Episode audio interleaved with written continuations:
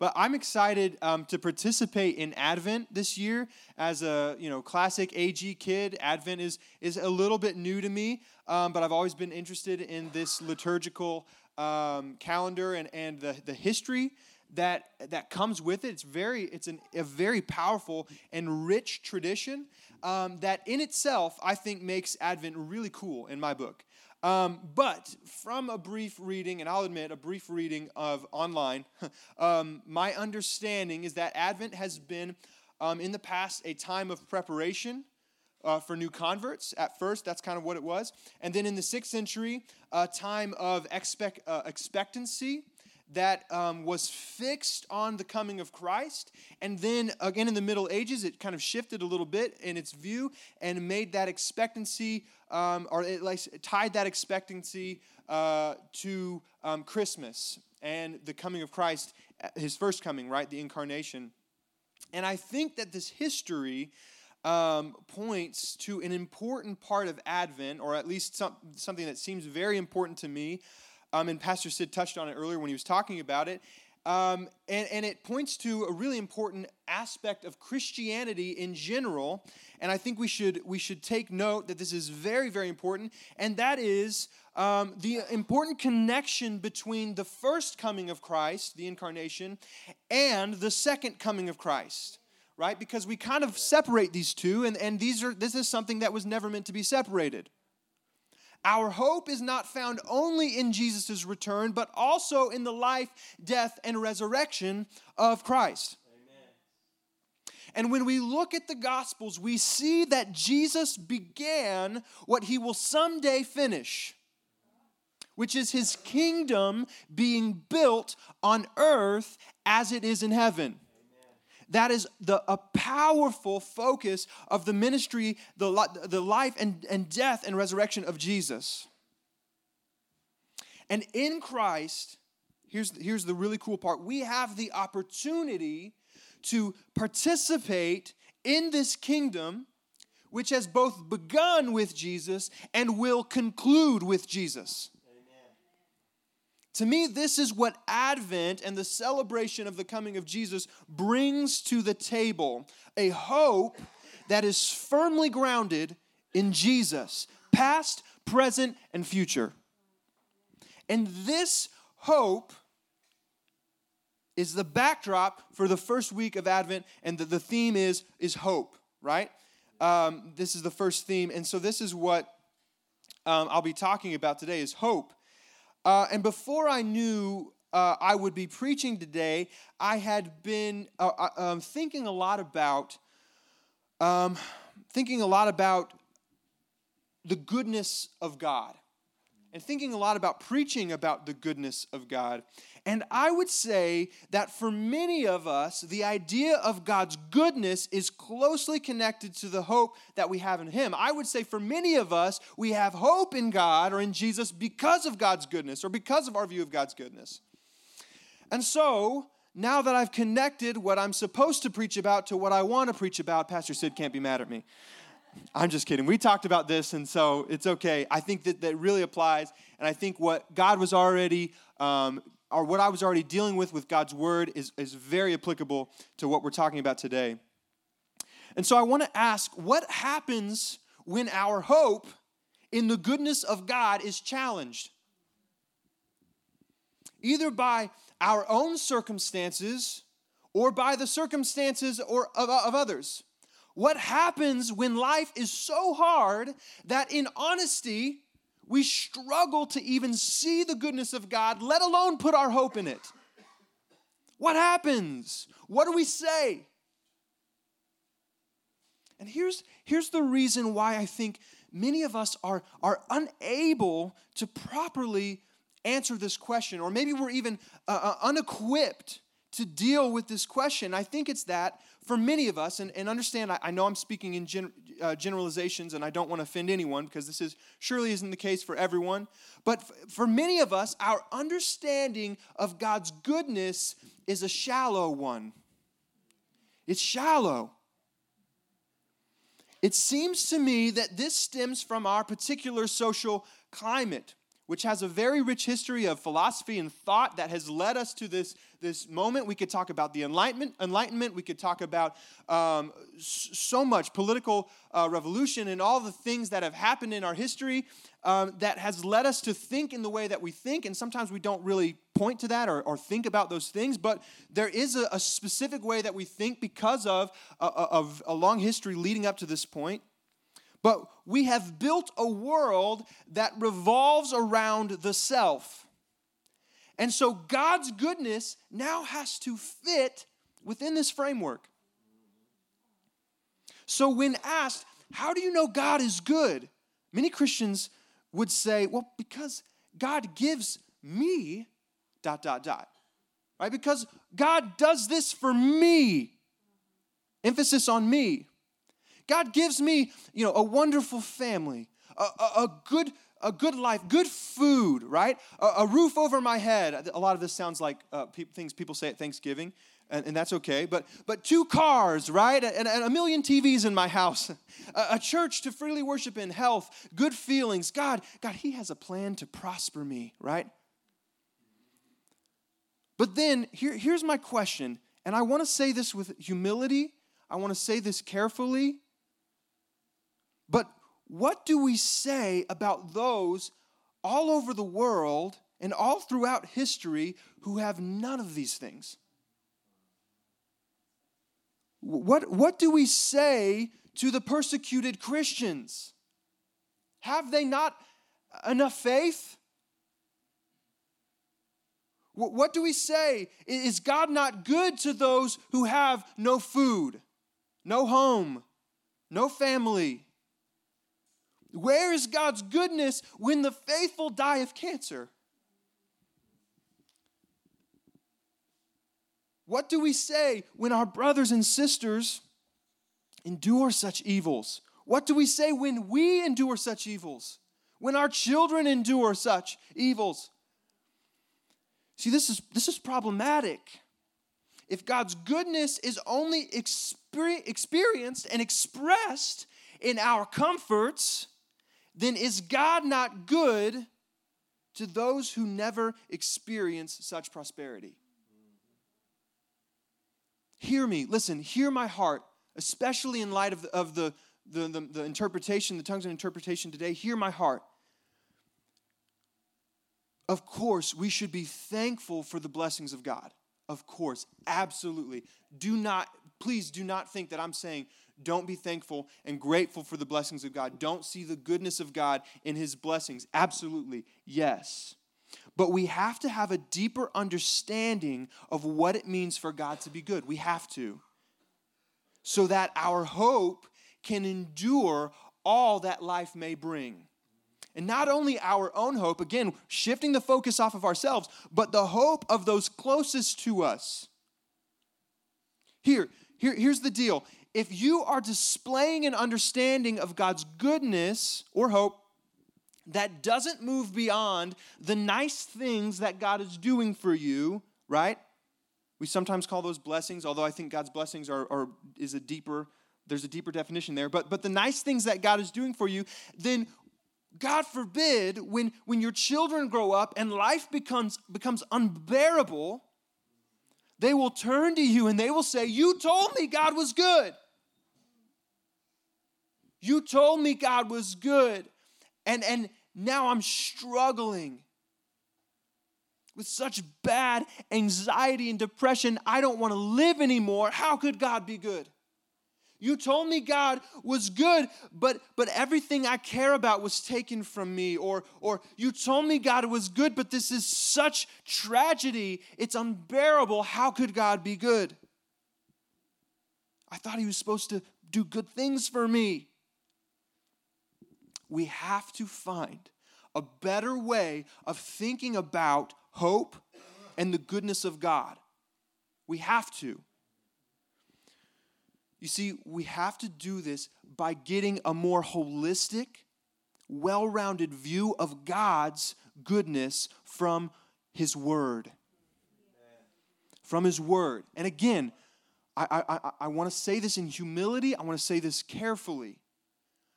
I, am not trying to do the very thing I'm trying to correct. I'm not trying to pendulum swing and, and, and only communicate one side, uh, one view of God's, God's uh, goodness and mercy and, and blessings. I, I don't want to make it all about this when we've made it all about this. I want to find a place in the middle. I want to look at God's word and I want to see uh, the, a well rounded, a holistic view of God's goodness that is communicated in His Word. And this, by the way, has to be the basis of our understanding of God's goodness. And, in my opinion, is a great reason when people ask you, How do you know God is good? You can say, Because His Word is good because his word is for me because his word is powerful because it, all, all, of these things his word is is central to this idea and so i want to look at an old testament prophet I'm, I'm t- some of you may know i talk about it all the time i'm taking a class in the, the written prophets of the Old Testament, and I love how this idea is illustrated in the book of Habakkuk. Okay, and Pastor Sid mentioned last week that we've been talking about this. This is, I love it. I love it. I love it. Um, and I love what he had to say. You see, the style of Habakkuk differs from the other prophets in that it is a, a largely a dialogue, a dialogue between God and Habakkuk. I find this really interesting. They're going back and forth. And it's really, really a cool picture. And, and honestly, it kind of fits our framework quite well because we like to make God a, a, relational God, which He is, you know, we like, we, we like that aspect of God. And so it fits us very well. So it, it really speaks to us. But the style is different. And um, as opposed, um, he, he does this, this dialogue happens as opposed to uh, the speech or a speech directed toward a person or a nation, which is a, a lot like the other prophets. And so in this dialogue, he begins with a complaint lament.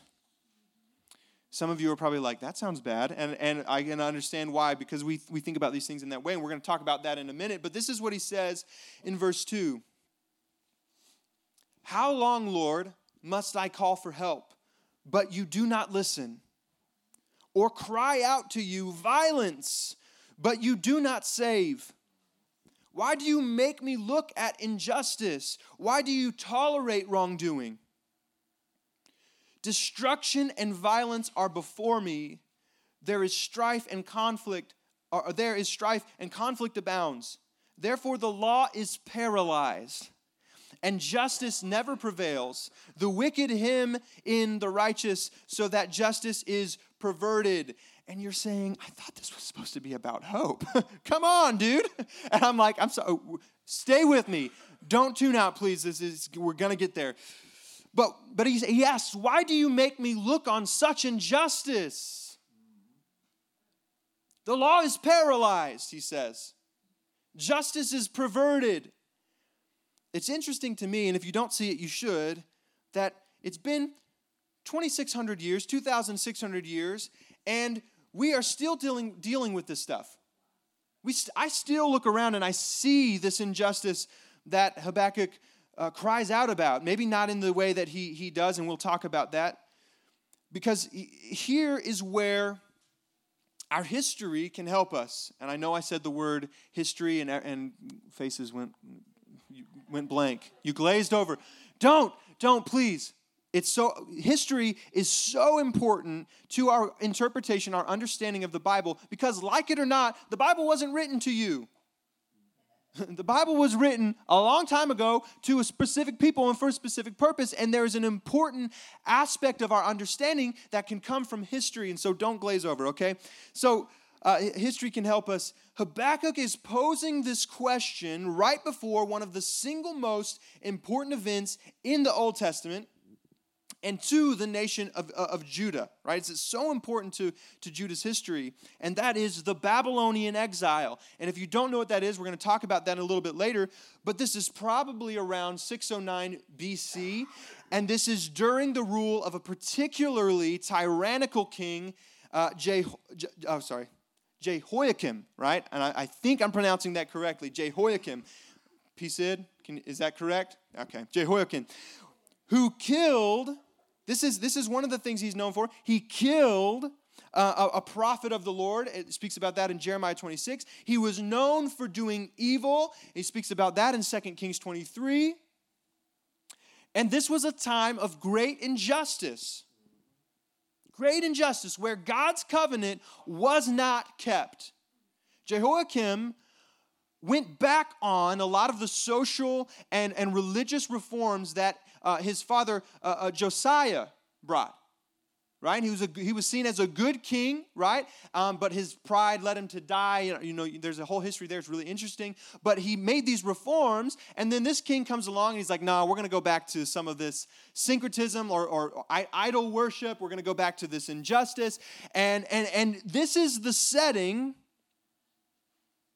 where the poor are oppressed, with a return to idolatry. God's covenant is not kept, right? And, and this is where we see Habakkuk asking God, How could you let this happen?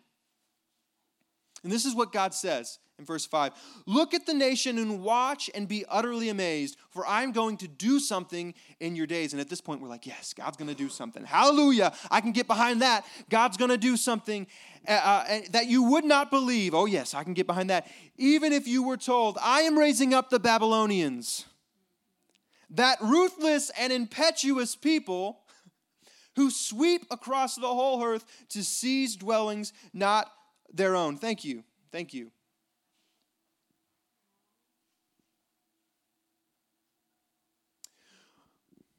Who sweep across the whole earth to seize dwellings not their own. He continues to say some more about these horrors of the Babylonians, and, and I, I can't read all of it, but I would encourage you to read all of it, if not now, later. But Habakkuk is like, Why, God? Why the injustice? And God's answer is like, I know, I know, okay? I see it, I know. Don't worry, I'm gonna send the Babylonians to destroy you. and by the way, they are the worst. You're welcome, right? That's God. And as you can imagine, this is not a super satisfying answer to Habakkuk.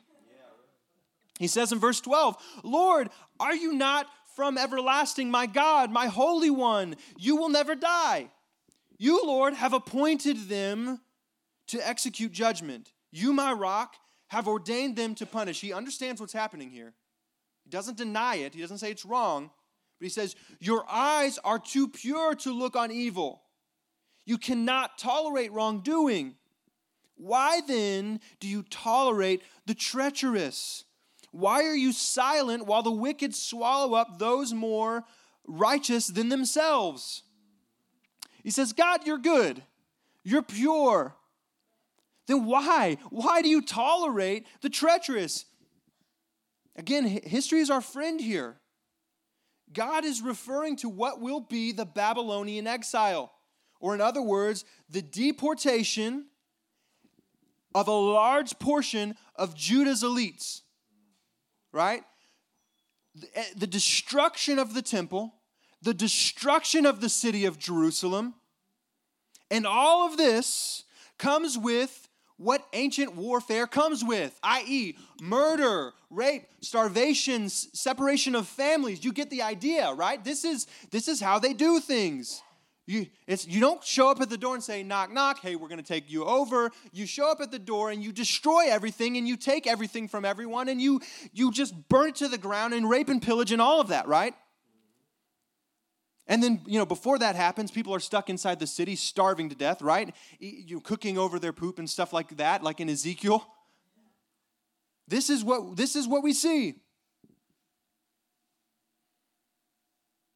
All this will be done by the Babylonians. And, and let me draw attention to this. Some of your Bibles may say the uh, Chaldeans, right? Which in this historical time, it's the same thing, right? These are the some the new Babylonians, right? Uh, some they're also called the Chaldeans. And so th- this is what they're going to do. This is who they are. And just as Habakkuk is writing this second complaint against God's words that he's going to bring the Babylonians to destroy Judah, they're beginning to take over the world, right? And, and I want to draw this com- comparison. They are to Judah what the Nazis were to Poland right before World War II. I mean, that, I, I think that's a decent comparison. And for all you history buffs who are mad about that, that imperfect comparison, uh, you can email Pastor Sid, okay? But you get the idea, right? You get the idea. Habakkuk says to Judah, or Habakkuk says, Judah is unjust, God. And God says, Don't worry, I'm sending the Babylonians. Habakkuk says, Forget I said anything, right? No, he says, that, That's worse, God. They're worse than us.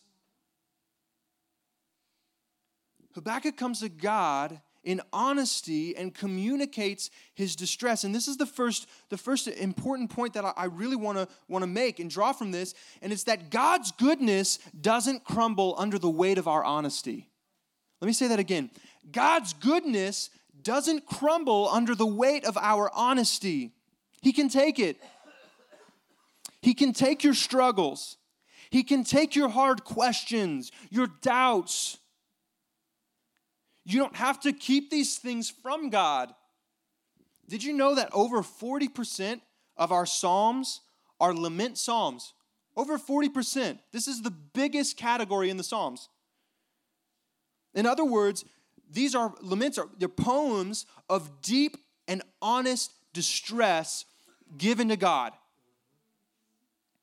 And they're the, it's the largest category in the Psalms. And then on top of that, outside of the Psalms, we have Jeremiah, we have Lamentations, we have Job, and other places where laments are very important to our humanity and our relationship to God.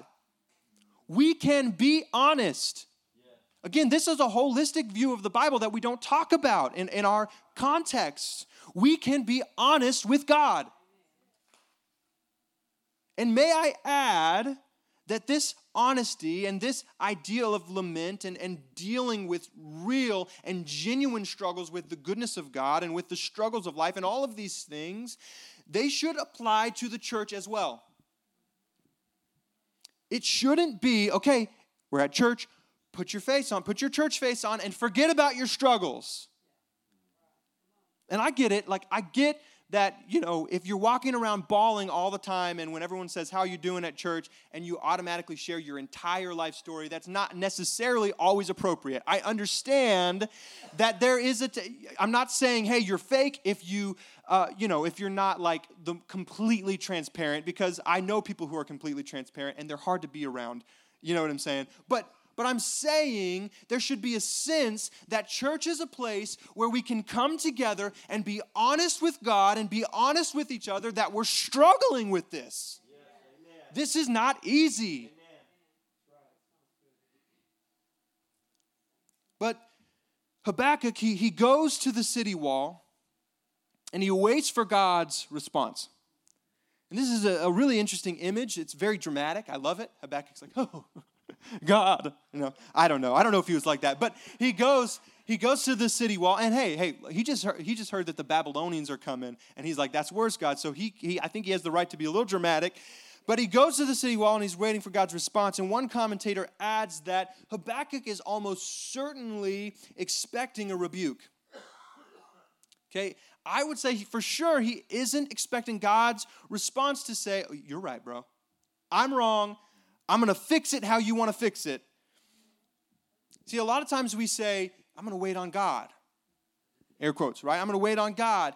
And by this, we, we might mean, some of us might mean, and I'm, I'm, not, I'm speaking in generalizations, don't let me offend you. We might mean that God, God's eventually going to do or say what we want. I'm waiting on God, which means eventually God's going to do what I want. And then we say, in his own time, another air quotes, right? And I'm not, again, I'm not picking on you for saying that thing. It's, it's a good, it's a good statement. But when we say this, oftentimes we mean when it's best for me. But I just don't know when that is, right? I can't possibly know what's best for me, but God knows. But either way, it's best for me, and I'm okay with that. And maybe if I say in his own time, I can trick him into doing it in my time, right? That's kind of the idea. But Habakkuk, he goes and he waits for God to be God. Whether it's rebuke whether it's encouragement, which I think that it is in, in a way, whatever it is, I think Habakkuk waits for God to be God. And in fact, he did say, he said, God, look, you are sending them to judge us. Like, I get that, but he's still struggling and he waits for, but he still waits for God to be God. But God, in short, says, I see the evils of the Babylonians, and they will get what is coming to them, right? And in verse 4, he says, See, the enemy is puffed up. His desires are not upright, but the righteous person will live by his faithfulness. So, this first part of verse 4 is interesting, and, and one commentator tr- uh, suggested a slightly different translation. He suggests that this is talking about the enemy, yes, but that it, it, puffed up can be translated um, faints. So he says, the, the, he says the translation could possibly be the enemy, his desires are not upright, and he faints. Maybe, and he, the commentator suggests that this is a euphemism for death, right? What will happen to the Babylonians. And in context, that seems to fit because of what God says after this. But here we have the most direct response to Habakkuk's questions. And again, it's not what we would expect when dealing with God's goodness. And this is my, my second really big point. He says this the godly person will live by faithfulness. Habakkuk says, God, how could you? How could this? Why? Why? God says, I'm sending the Babylonians. He says, Why again? That's worse. And then God says, The righteous person, the godly person, will live by faithfulness. In our faithfulness, if our faithfulness to God is based in what good He will do for us, then is it really faithfulness? Because at the first sign of struggle, we can drop it. Right? If our faithfulness to our spouse is based in what we can get from them, then as soon as we stop getting what we want from them, from them, then what is the point in being faithful? Why? It's, it really isn't faithfulness because it's dependent on this thing that serves us.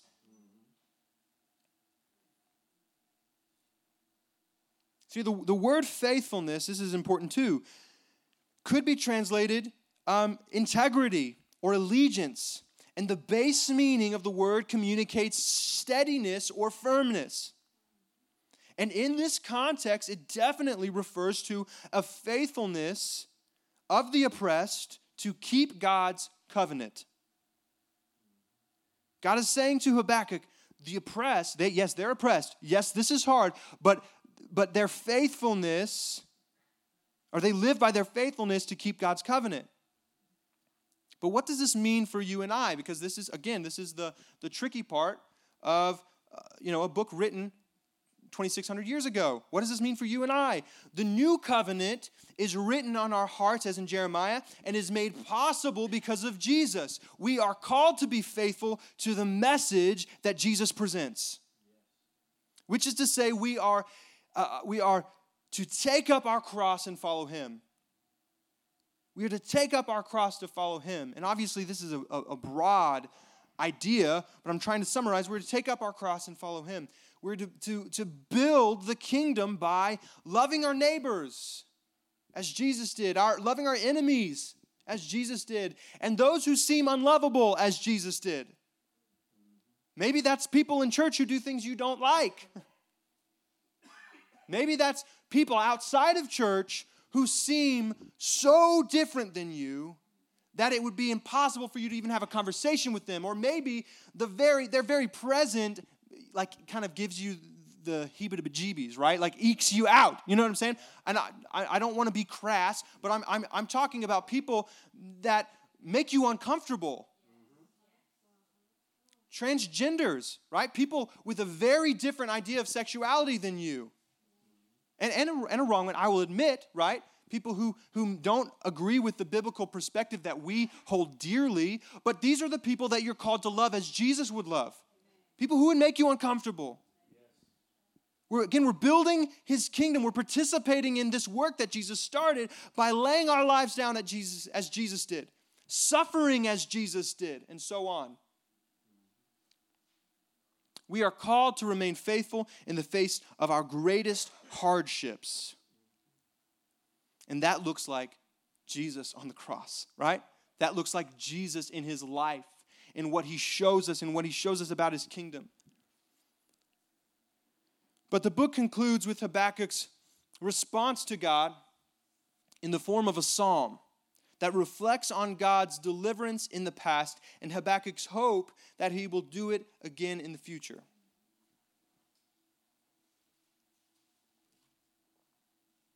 And in, in verse 2 of chapter 3, I think this summarizes what Habakkuk is getting at in this, in, in the majority of this um, psalm. Lord, I have heard of your fame. I stand in awe of your deeds, Lord.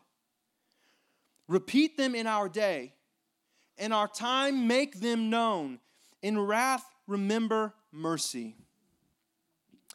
Take note, okay, and this is very important, that from a biblical perspective, and by this I mean with Jesus in mind, with the New Testament in mind, God does repeat such deeds. God does deliver his people. God does these things. God does remember mercy. But it looks very different in the person of Jesus. Okay? It looks very, very different in the person of Jesus. See, it's okay to find comfort in what God has done in the past, but we have to give God room to do what He does in the ways that He so chooses. Don't get so caught up in the past that you miss what God is trying to say to you right now through His Word. Amen. Jesus looks very different than the history, the, the history of what God has done. He looks very different even than what the, the Second Temple Ju- Judaism expected in the Messiah. Very different. I think that's intentional and I think that's important because we are also supposed to look very different than history. You see what I'm saying? So I, I, I think about this and I think of an application that's very important. Me and my father, me and uh, Pastor Sid, a lot of people that I, I talk to in our faith tradition, revival is important to us, as it should be as it should be. And we talk about a need for revival, and I believe there's a need for revival, but I want to stress that revival doesn't have to look like Azusa. Revival doesn't have to look like the second or first great awakening. Revival doesn't have to look like the Reformation. That there's things in these in this history and in this tradition that we can take that we can learn from and that is very important but we have to be willing to accept that God will continue to do what He's always done, but it doesn't have to look like what He did in the past. In verse 16, he wraps up this psalm, this last psalm, with a, a beautiful uh, statement of faith. And I'm going to I'm going to read verse 16 to the end. I heard and my heart pounded. This is a common my lips, I'm sorry, my, my heart pounded, my lips quivered at the sound. This is a common reaction to an experience like he has just had with God and, an, and a realization like he has just had about God. Decay crept into my bones and my legs trembled. Yet I will wait patiently for the day of calamity to come on the nation invading us. Notice the contrast between, between him waiting patiently on the wall, waiting for God's response, and now waiting patiently for the day of calamity. This is interesting. Verse 17 Though the fig tree does not bud, and there are no grapes on the vines, though the olive crop fails, and the fields produce no food, though there are no sheep in the pen, and no cattle in the stalls, yet I will rejoice in the Lord. I will be joyful in God my Savior. The sovereign Lord is my strength. He makes my feet like the feet of a deer. He enables me to tread on the heights. For, uh, uh, and then he says, For the director of music on my stringed instruments. And that is interesting to me because it's possible that this was a song, and I love music. So that's so cool.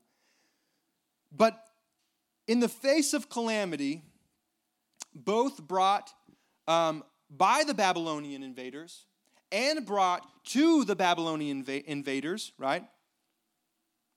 And, and again, don't, don't forget this is a horrible thing. This is a horrible thing. The, the, the Babylonian captivity, and then a horrible thing when the Persians take over the Babylonians. But in, in, the face of all of this calamity, Habakkuk says in verse 18, Yet I will rejoice in the Lord.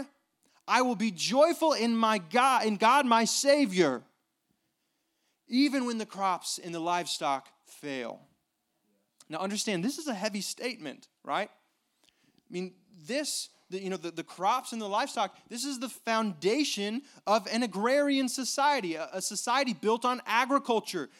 And this is so crucial to their literal survival. And he says, even without it, I will rejoice. And even greater, this can be viewed as so powerful in the context of Deuteron- Deuteronomy 28, verses 1 through 14, which I won't read, but it talks about the blessings and the curses of God and God's blessings on the crops and the livestock if his people keep his commands, if his commands are obeyed. How radical is this in that context? Habakkuk and those like him are faithful. They are faithful to God, they're faithful to his covenant. And so, by, the, by, the, by what it says in Deuteronomy, they would expect to receive these blessings uh, of the crops, right? They would expect that. Yet, even in their absence, Habakkuk says he will be faithful. Amen. Even in the absence of what he might feel is owed to him, he will be faithful. That is powerful. By the end of the book, Habakkuk comes to a deeper understanding of God's goodness and the, and, and the faithfulness to him. Even though, listen, even though his questions aren't answered directly, they're really not. Like, God doesn't defend his goodness, he doesn't explain his goodness in formal prose like we would like. And we're like, come on, God. Like, please write a, write a good, uh, nice periodical for me so that I can understand you. You know what I'm saying? But no, he, he doesn't, def- that's not what he does. The, the, the author of Habakkuk and the Holy Spirit shows the reader what it looks like for the righteous to live by faithfulness. That's what Habakkuk embodies in the end of the book. How powerful is that that it's connected all the way through, right? Sandra, if you, if you don't mind coming to play. This is my one of my last points that I want to make, and it's powerful. God's goodness doesn't necessarily lead to our prosperity. And some of you might say, but the TV preacher said. And you're getting mad at me. And again, you can email Pastor Sid. But listen, come on. Listen to this. Isn't it a good thing that God's God's definition of goodness is bigger than mine. Right? If God did goodness by my terms, he wouldn't be very good. He wouldn't be God. If God did goodness how I saw goodness, this world would be a little messed up. I would be the best drummer in the entire world. You see,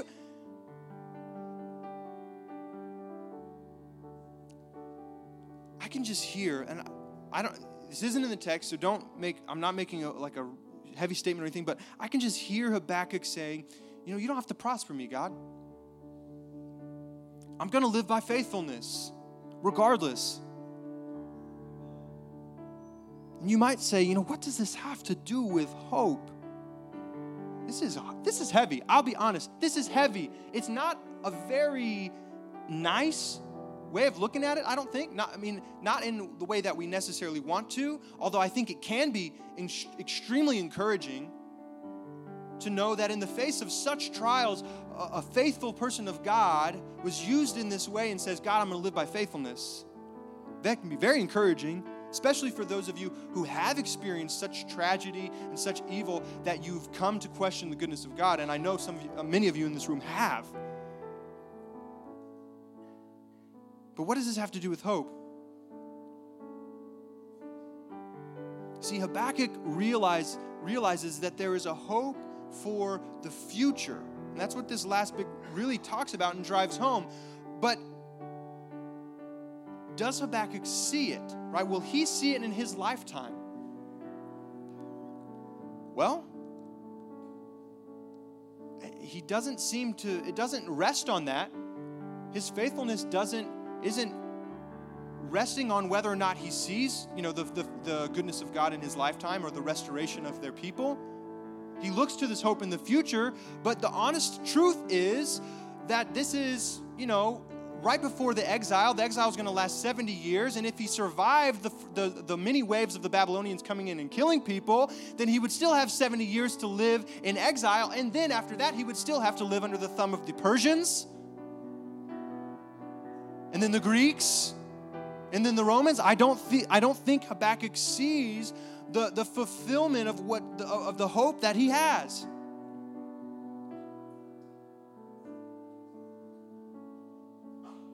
So, so what does this say? Again, what does this say about hope?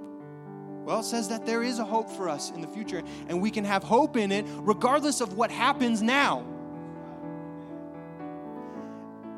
Another thing, it takes our hope away from selfish desire to get what we want, and it takes it to a deeper understanding of hope and, and God's goodness that can last and endure the worst that life has.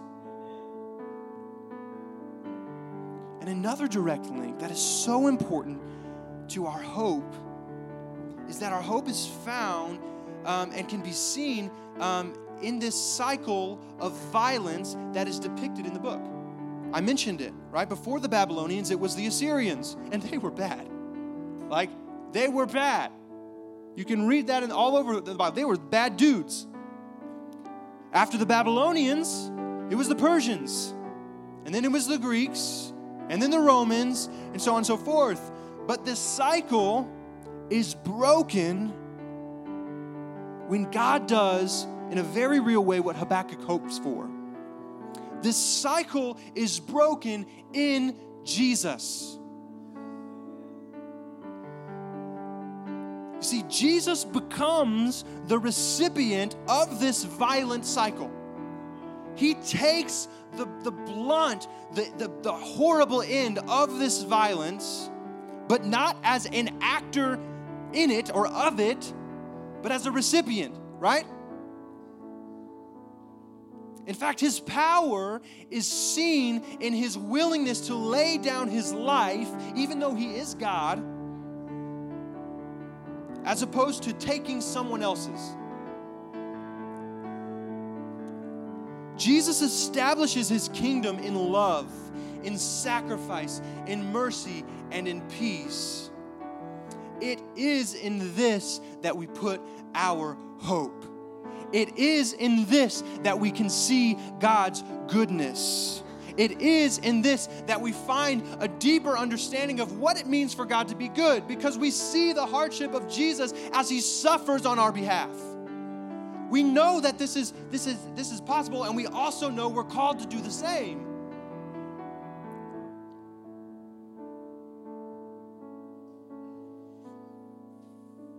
See, that this is so important, and Pastor Sid touched on it earlier. Our hope is not that we die and leave this place like the Gnostics. Like, our hope is not that our spirit would leave our body and that we'd go off and be in heaven and, and all would be good, although heaven is important. And, the, and But our hope is that Jesus' work of, of building his kingdom would be completed you see, he started this. Now we're participating in it. And at the resurrection, when Jesus returns, he will finish this work of building his kingdom of peace, of mercy, of justice, of, of sacrifice and love, all of these things that we see in the New Testament and all throughout Scripture. And all things will be made right. It is in Jesus that we live by faithfulness. And when sickness, starvation, poverty, disaster, and evil things happen, we can know that we are participating in what Jesus is doing. And again, someday things will be made right. And in a very real sense, things are already made right. can't leave, again, the connection that Advent brings up between the first coming of Christ and the second coming of Christ. These things are almost synonymous. Jesus begins what he will finish. It's happening now. And we're called to be a part of it.